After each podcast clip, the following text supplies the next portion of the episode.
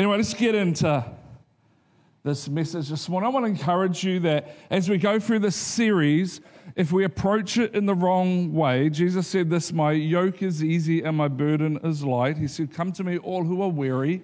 Do, do what I tell you to do, and you'll find that you're refreshed because my yoke is easy and my burden is light. If we treat all these things that we're talking about in our spiritual rhythm series as things we have to add into our lives, it won't bring you peace of mind. It'll bring you more weariness and more burden and more heartache because the whole idea behind spiritual rhythms is not that we, we bring the spiritual rhythms into our life, but actually that we set our, spiritual, our life by our spiritual rhythms, and everything else bends to the spiritual rhythm of our life. Our career, parenting, husband and wife, uh, that all bends to the spiritual rhythm of our life. What we tend to do is we have our life, and then we try to get the spiritual rhythms to bend to our lives, and that never works.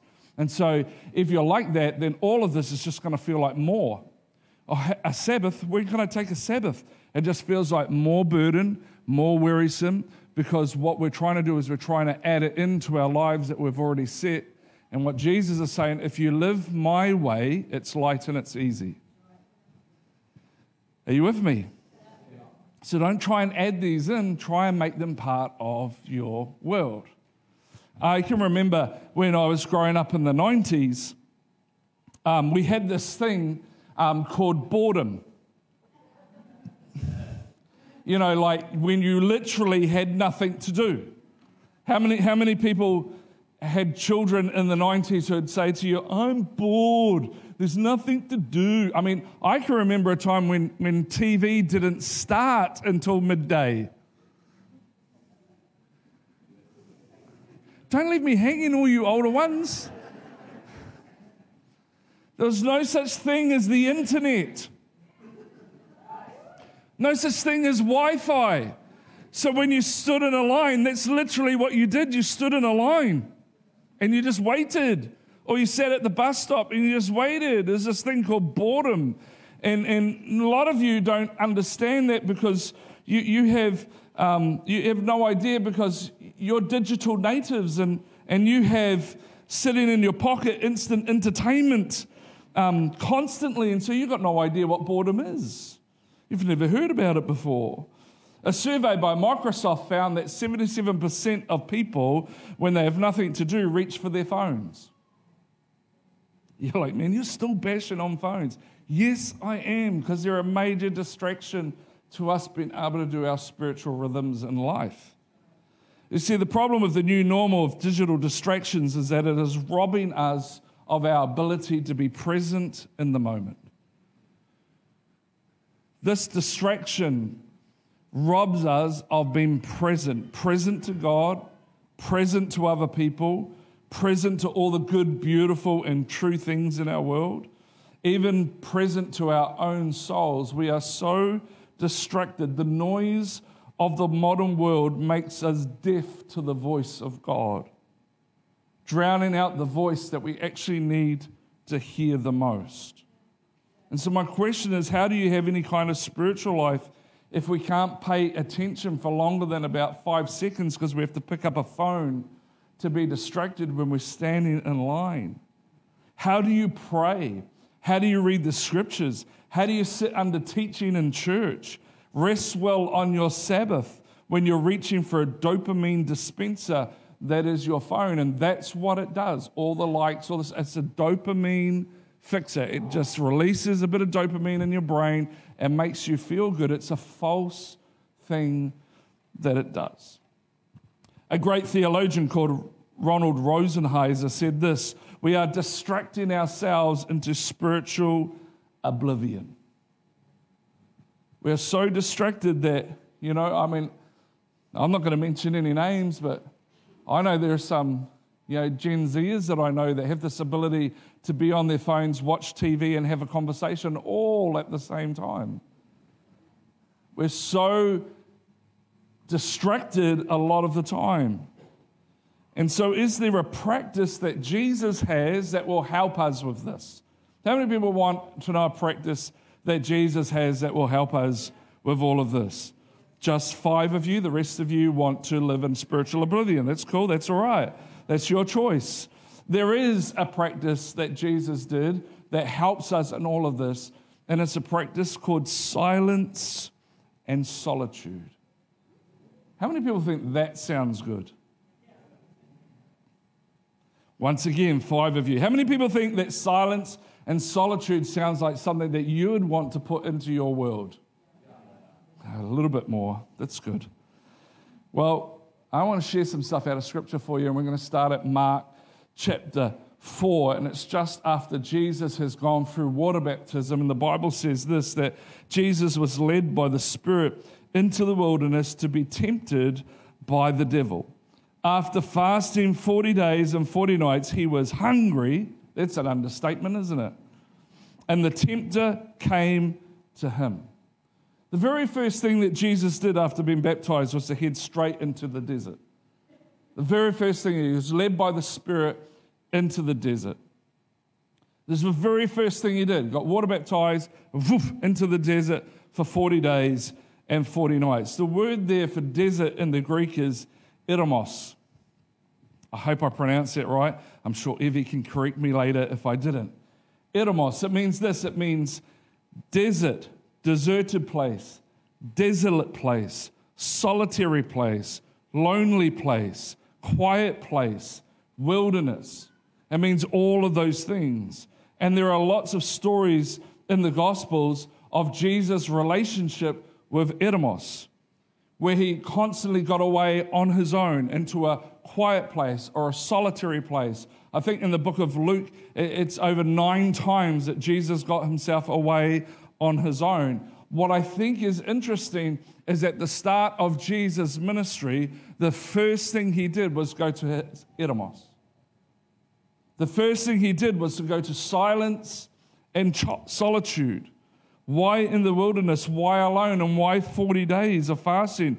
Why, why all, that, all that time while he's hungry? Well, see, we see the wilderness as a place of weakness, but it's actually our place of strength.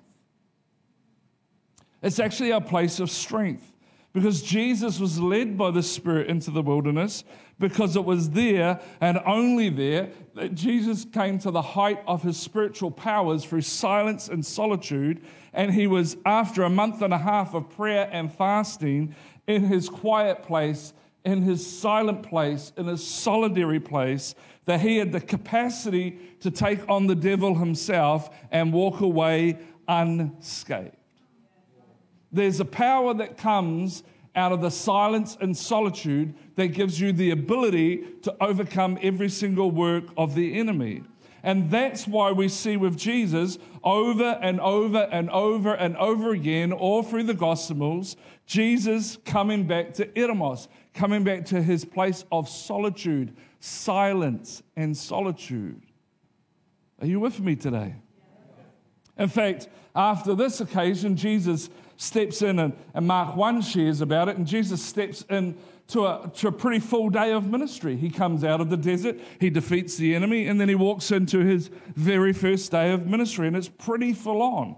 He preaches, he calls his first disciples, he's casting out demons, he's healing the sick. It's a, it's a big day of ministry, right? I don't know about you, but I would be exhausted. I get tired just preaching, let alone doing all of that stuff in the process. And it says after that big first day in Mark 135, it says this very early in the morning, while it was still dark, Jesus got up, left the house, and went off to a solitary place. Eremos is the word there, where he prayed.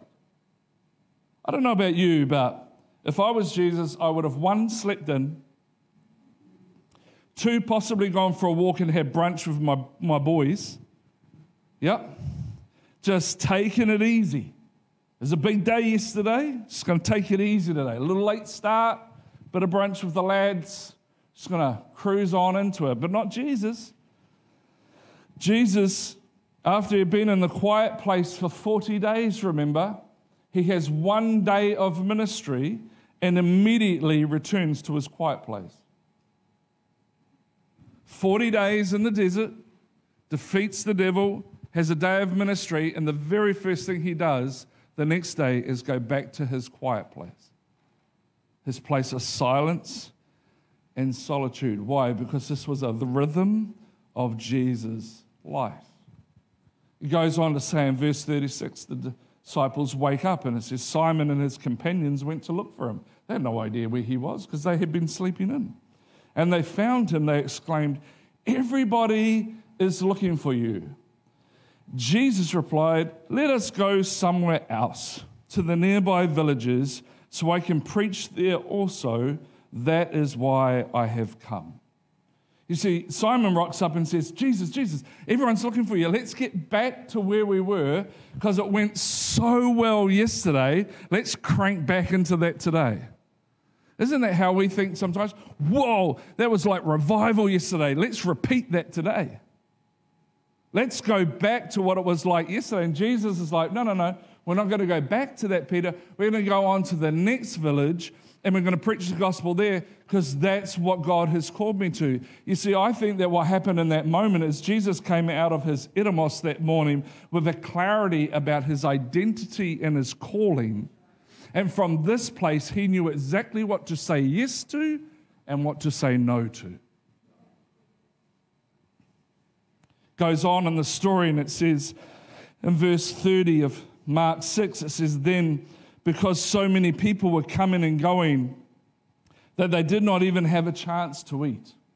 Have you ever felt like that? Like, as a, as a, a mum of young children, only every day. Yes? Can I get an amen from the mums? Thanks for supporting me. I really appreciate it. I'm supporting you. Uh, you know, I, I, don't know how often, um, it wasn't that often that Trin would leave me with the kids, and that's not called babysitting, it's called parenting, guys, just in case you didn't realize. You don't babysit your own kids, you parent them. And, and, and she would maybe go out with her sisters or do something like that. And, and I, I can remember, like, she'd get home and she goes, What did you have for lunch? Oh, I haven't had lunch. We never had time for lunch. But between this and that and pooey nappies and this, you know, like it's, it's, a, it's a day, right? It's a, it's a big day. You ever feel like you're just over busy, overtired? The disciples here were over busy, overtired. It's been some big stuff that has been going on here. And so, in their overtiredness and their overbusyness, Jesus says to them in verse 31 Come away with me by yourselves to a quiet place and get some rest. I think it's interesting that Jesus is saying here, you don't need a night out. You don't need to go and hang out with a bunch of friends and just unwind. What you need in the middle of your craziness is you need time with me. But to do that, we've got to get away from all of the noise and all of the people. Come away with me to a quiet place. In the middle of our craziness, it's not a night out we need, it's time with Him and our silence and solitude. Verse 32, it says that they went away by themselves in a boat to a solitary and eremos place. It sounds nice, doesn't it? I think that's all of our wishes, isn't it? It's all of our dreams that we'll be able to get away to this quiet, peaceful place, just you and Jesus.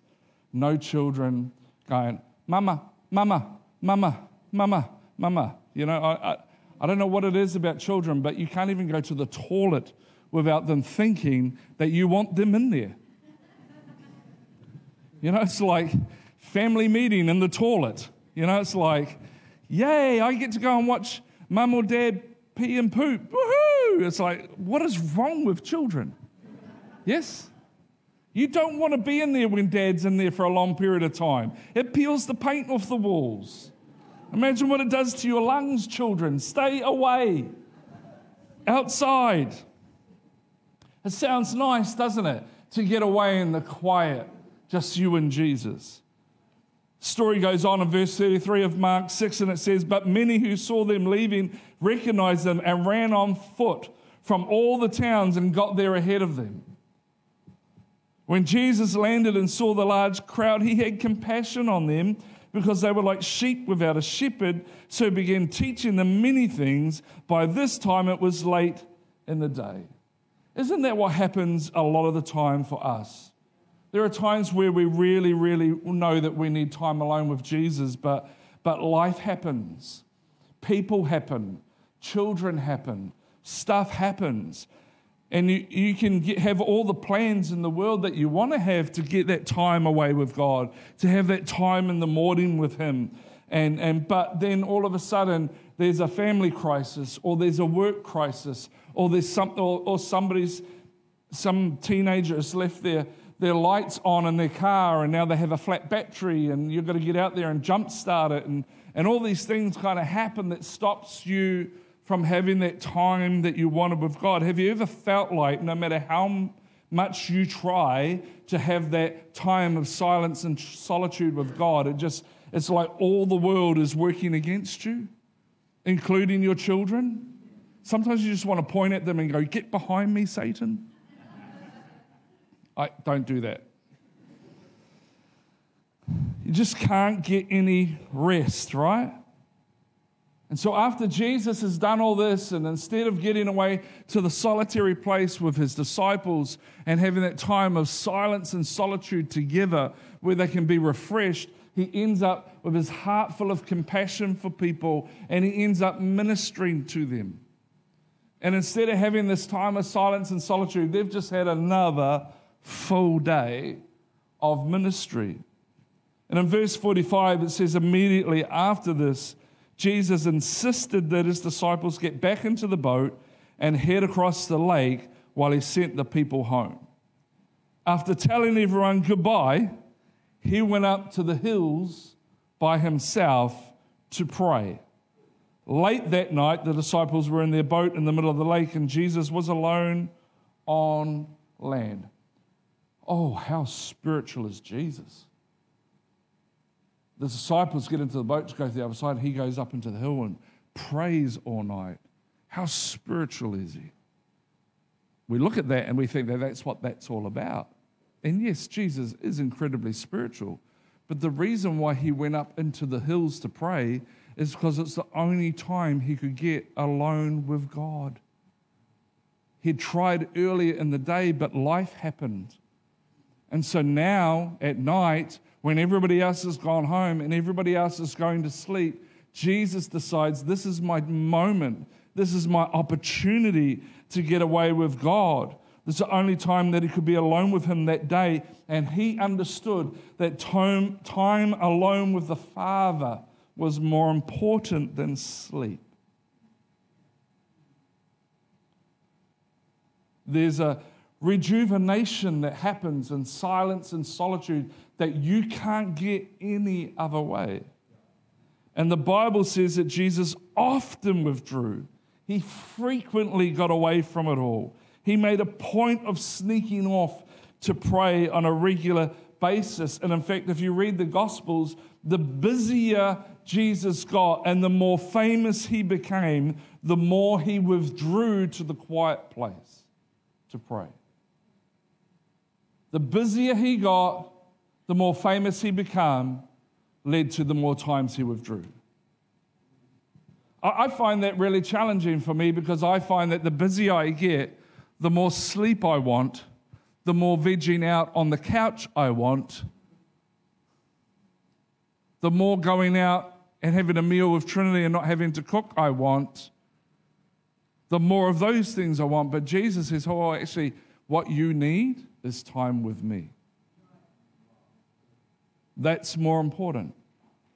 That's where you'll get refreshed. You see, in seasons of busyness, we need more time in the quiet place, not less time in the quiet place. And the world conspires, the culture of our time, conspire, and the enemy conspires against us. That in our time of busyness, that it, it just does things, the enemy works things in some way to rob you of that time you need. And here's the thing if Jesus needed silence and solitude, and he was the Son of God, you probably need it too. Felt like God say that to me this week. Craig, you need to create more time for silence and solitude. I said, Yes, yes, God, but I've just got so much on my plate. And then uh, he said to me, If I need it, you need it too, unless you are better than me. That's how he talks to me sometimes, not to you, just to me. If he needed it, then I need it. I need the silence and solitude. And as annoyed as I was that my flight out of Gisborne wasn't until 8:30 on Thursday night, it was an absolute blessing from God because I got a day in Gisborne where I read my word, I went for a walk, I had a time of worship and prayer to work on my I just had all this time of silence and solitude. And it was the most refreshing thing I could have done for my soul. And you're like, well, that's okay for you, Craig, because you get paid to do that. And it's true, I do. But you also need silence and solitude. And the problem is, is there's actually two dimensions to silence. There's the external silence, and then there's the internal silence. The external silence is pretty easy to understand, isn't it? If you've ever woken up in the morning when you've had little kids before they wake up, and you wake up in the morning and the house is quiet, you can hear the birds singing, there's no demands being placed upon you, the house is tidy because they haven't, the monsters haven't awoken yet. And you're in that moment and you're like, oh, this is so nice. Or when you finally get them to bed at night and it's just like, Silence. How many people know what I'm talking about? It's just quiet. We, we know what it means to silence the external noise around us. St. John Climacus, a 6th century monk, Syrian monk, who spent most of his t- lifetime praying on Mount Sinai. That's what, he, that's what he did with his life. He just prayed on Mount Sinai. He said this He said, The friend of silence draws near to God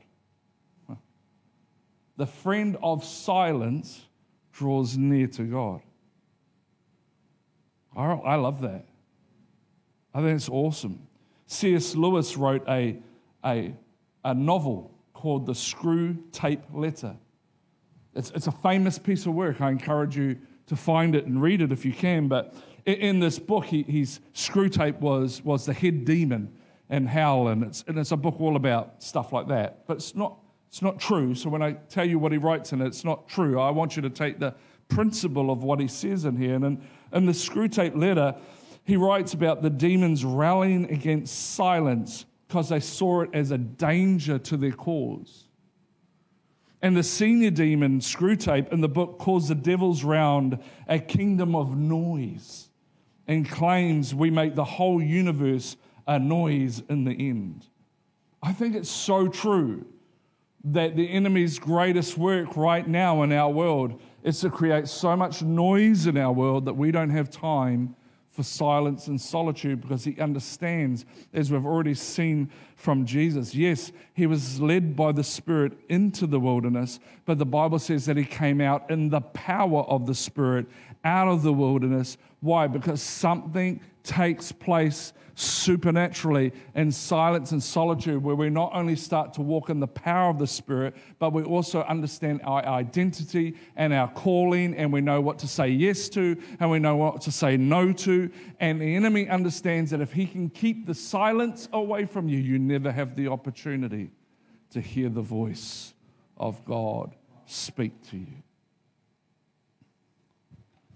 It's easy to blame the devil for all the noise in our lives, but could it be that you're using external noise to drown out your internal noise?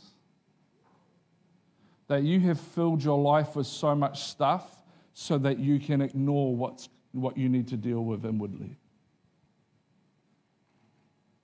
I know what we'll do. We'll get our kids into six different sports every week so we're so busy with our kids' sports because you know we put kids in sports because it's good for them. But I reckon there are some adults that put their kids into sport because it's good for them because they can get so busy with everything external that it means that they can ignore and suppress stuff that they need to deal with internally. Are you still love me? You see, internal noise is that inner mental chatter that never shuts up. You're not good enough for this. You can't do that. You're a bad parent. You're a horrible husband. Uh, you're never going to have enough money. You can't do this for God because of this and this and this in your past. The running commentary in our heads on everything. The worry that is chipping away at our joy and the peace with a hammer of what ifs. What if this happens? What if that happens? And so we start obsessing over hypothetical scenarios. What if this happens? You can't plan for something that actually hasn't happened, nor do you know it's going to happen. I can remember one morning, I'm going to drop Trinity in it right now. I can remember one morning she was really grumpy with me one morning. I said, What's your problem? I had a dream last night that you cheated on me. It was a dream. I know it was a dream, but I'm just, have you ever had that kind of scenario? Hypothetical scenarios, you're role playing your future. Uh, uh, uh, and if he does this, then I'll do this, and catastrophizing everything. The littlest thing becomes a giant mountain. Dreaming of the perfect life, which in turn poisons your actual life. Because when you dream about your life, it's always dreamed in perfection because your dreams never account for life. And so we spend so much time going, well, this is what I wanted in a man, and I don't have that in a man. That's because you had the perfect picture in your head, and that's impossible. Well, I just, I, when I got married, I pictured that she would be like this. She would do cooking and cleaning and, and, and all this sort of stuff. Oh, so what you wanted was a maid, not a wife. Oh, what you wanted was a mum, not a wife.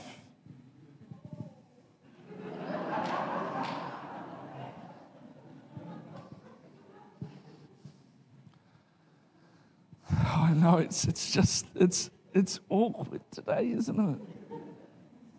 Yeah, but he should be doing all this and this. Oh, so what you wanted was your dad, not a husband.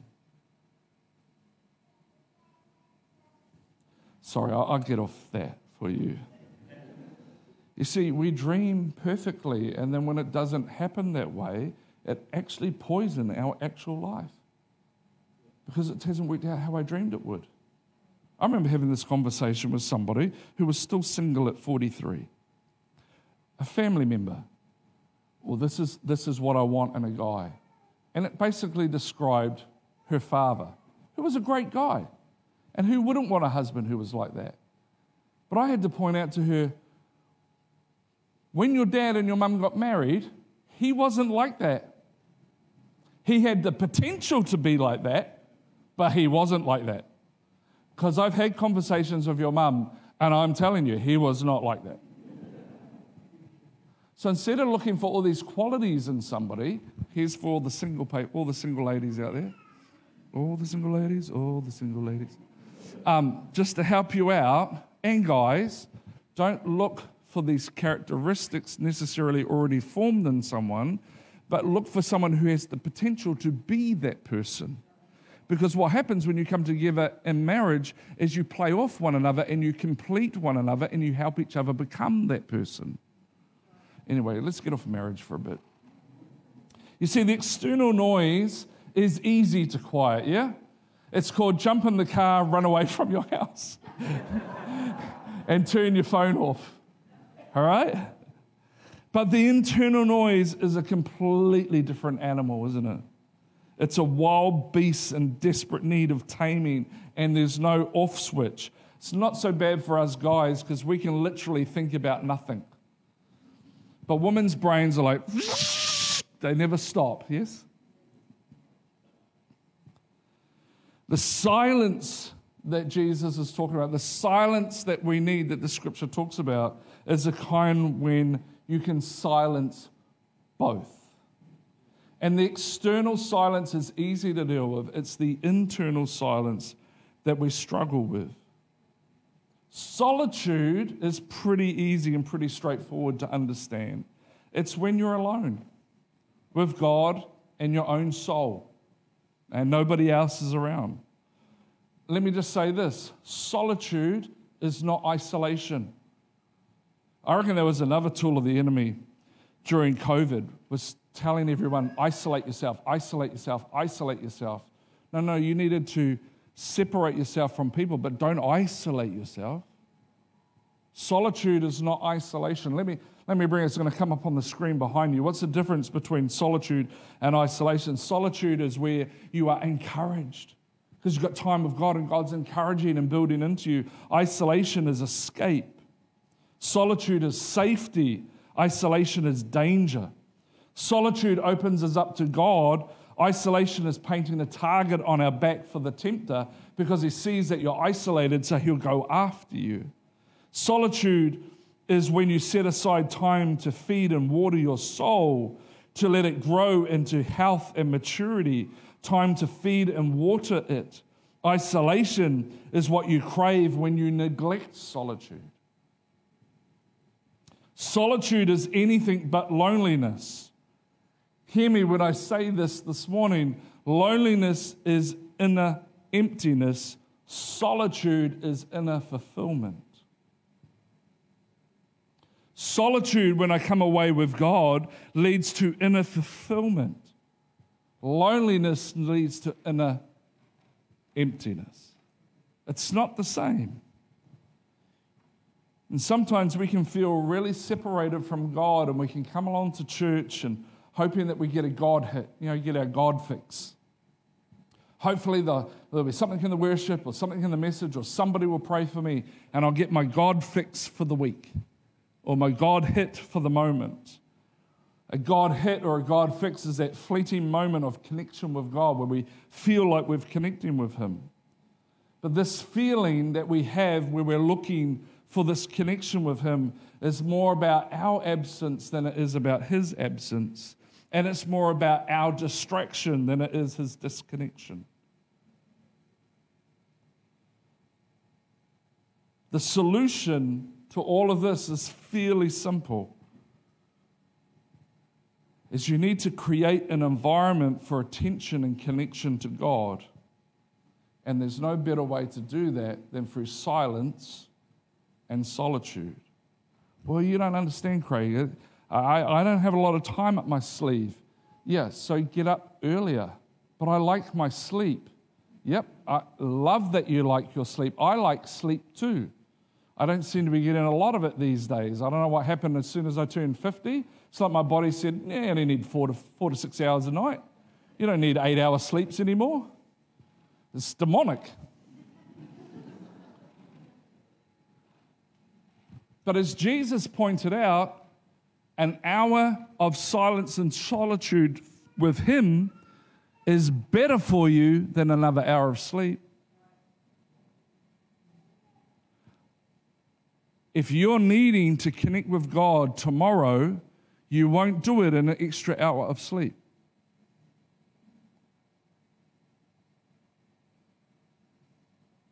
You will do it in an hour of silence and solitude.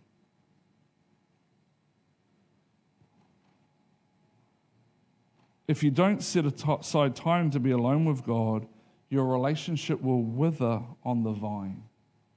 It will die it will wither.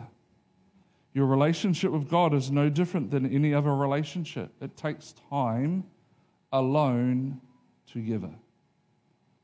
When we don't practice this spiritual rhythm, there are consequences that we reap. The first thing is, it'll come up on the screen behind us, but the first thing is we will feel distance from God. And because we feel distant from God, we live our spirituality off others, or podcasts, or books, or devotionals, or little two minute hits on reels or TikToks.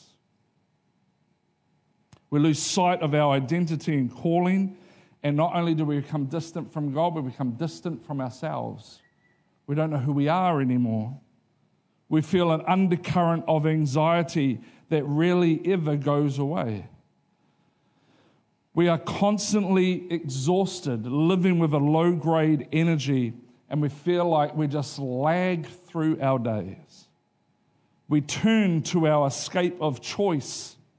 We run out of energy to do what's actually life giving for our souls, like prayer, and we turn to a cheap fix like another glass of wine, online streaming, social media, or porn, etc., etc., etc.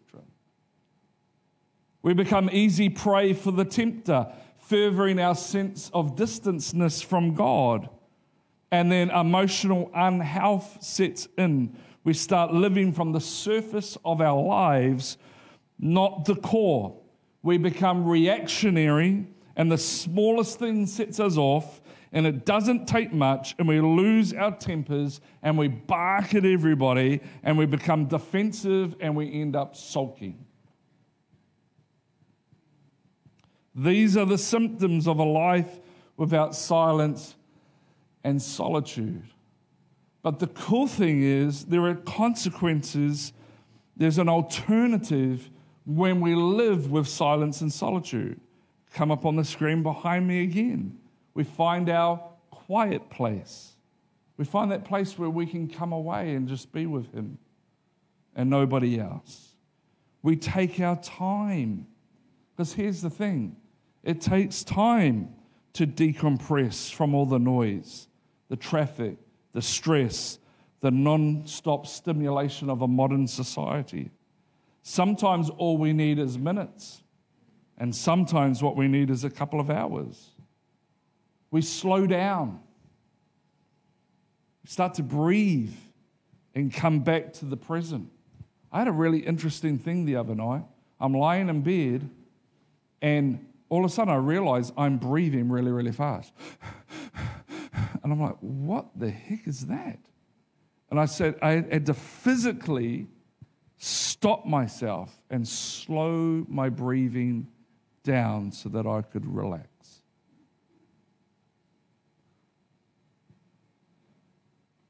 We start to feel again. Usually, lousy emotions first and then the good ones.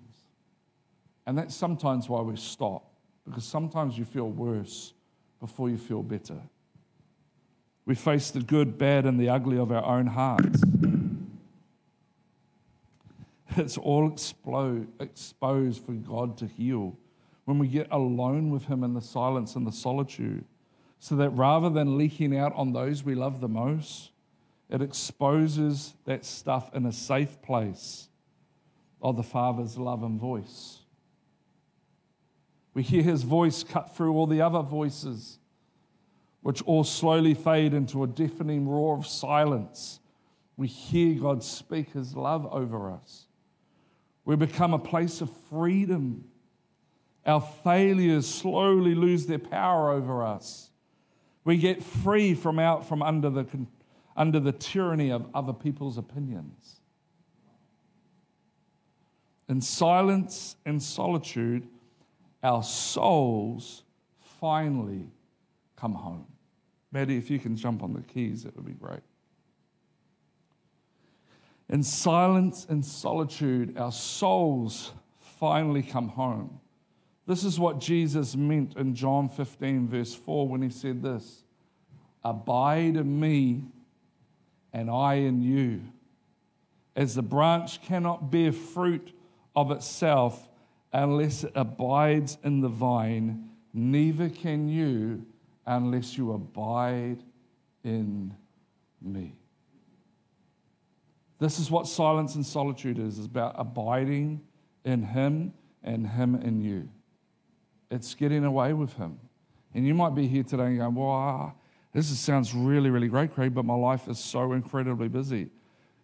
And once again, you're looking at this as something to add to your life instead of looking at this as something that is going to be my life and everything else is going to have to fit around it.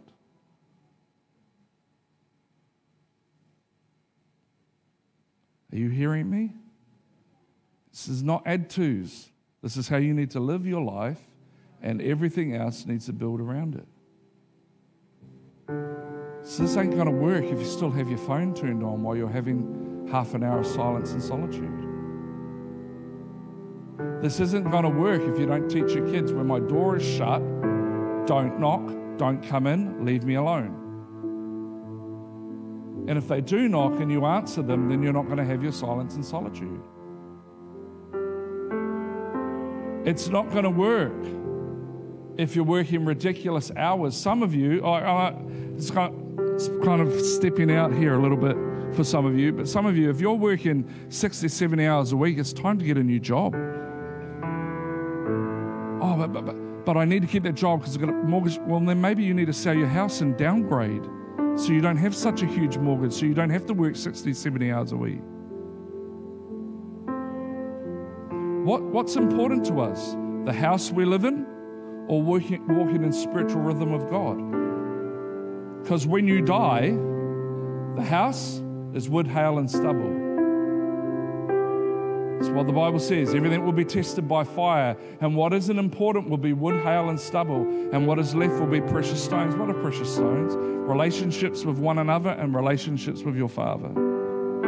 That's why the scariest scripture in the Bible is when they said, But Lord, we prophesied in your name. We healed the sick in your name. We cast out demons in your name. And he says, Get away from me. I never knew you.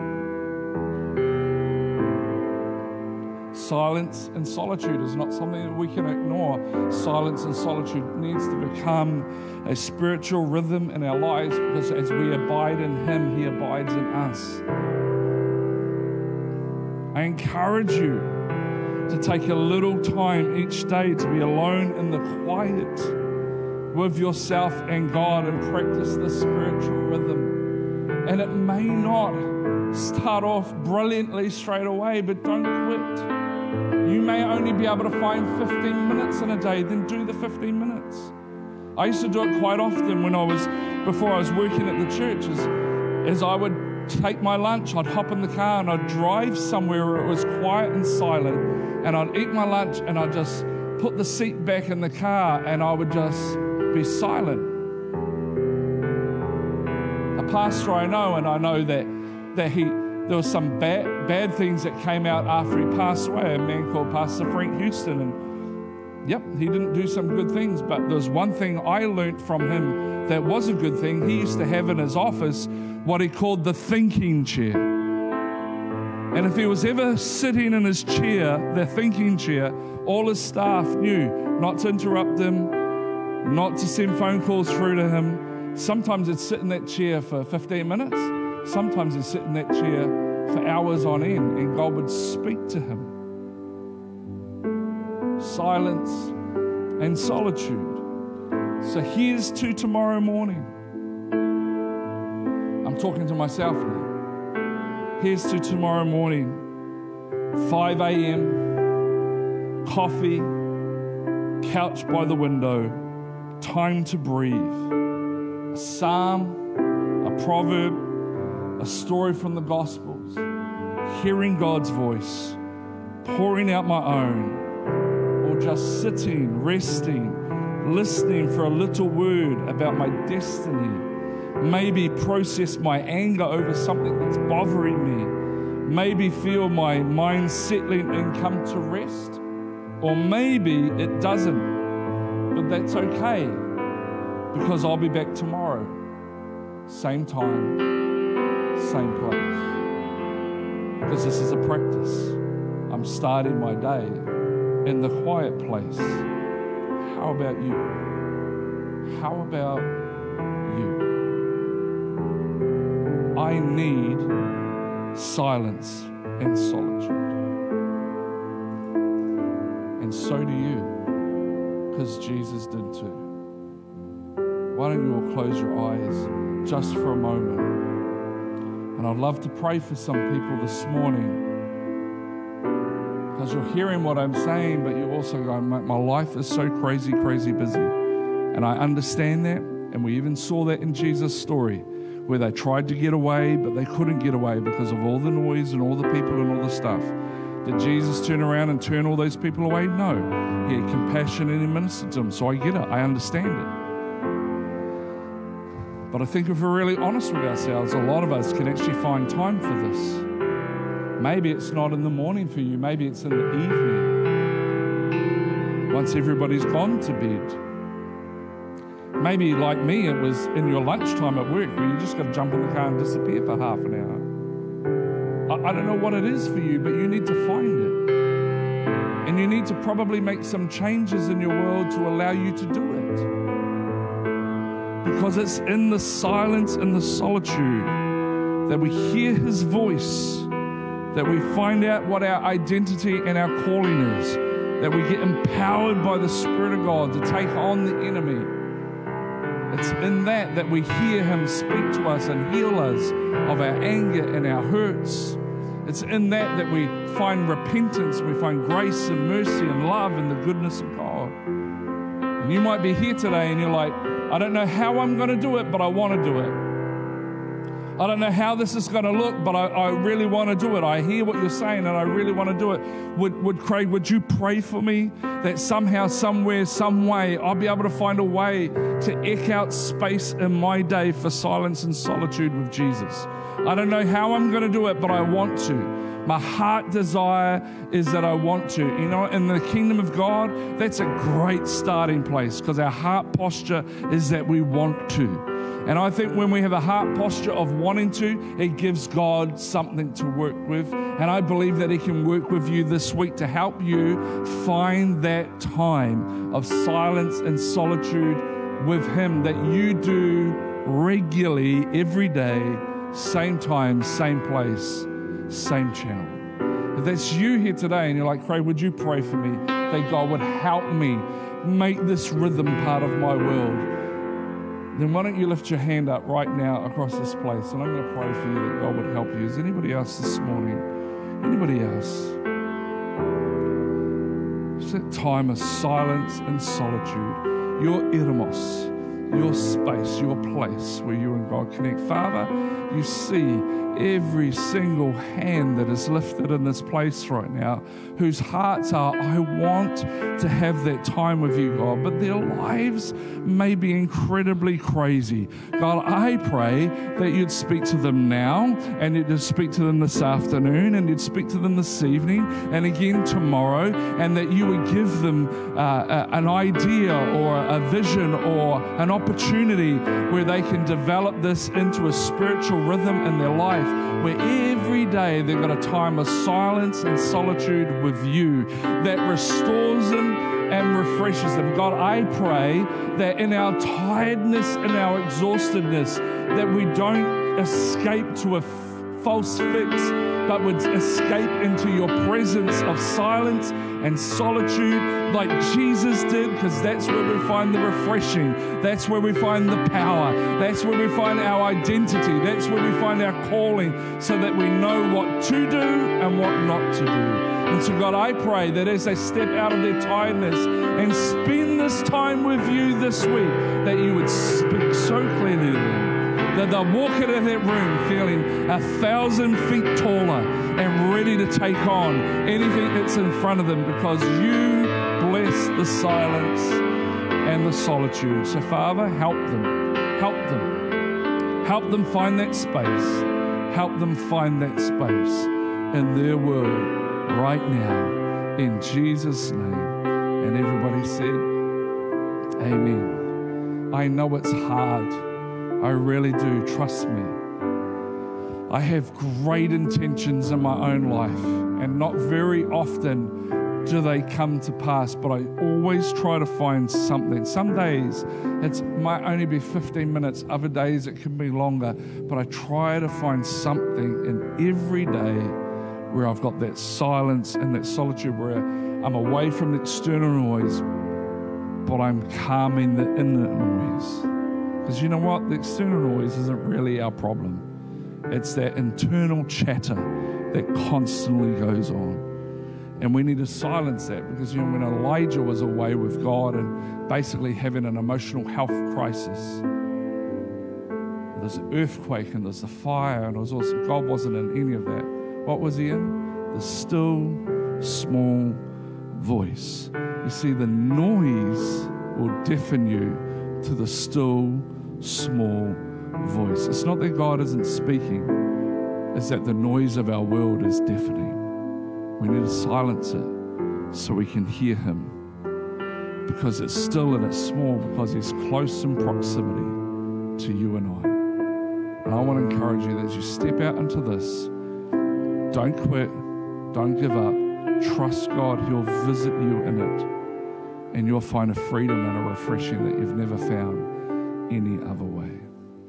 God bless you. We love you. Can't wait for next week as we talk about simplicity. How many people would like their life to be a lot more simple? You know, the Bible speaks to that. And so we've got that next week. But why don't you stick around? If you're new, fill out the Live Connected card um, and, and we'll flick you an email. But why don't you stick around, have coffee, get to know someone, have an incredible week, finding your space of silence and solitude. God bless you, and have a great week.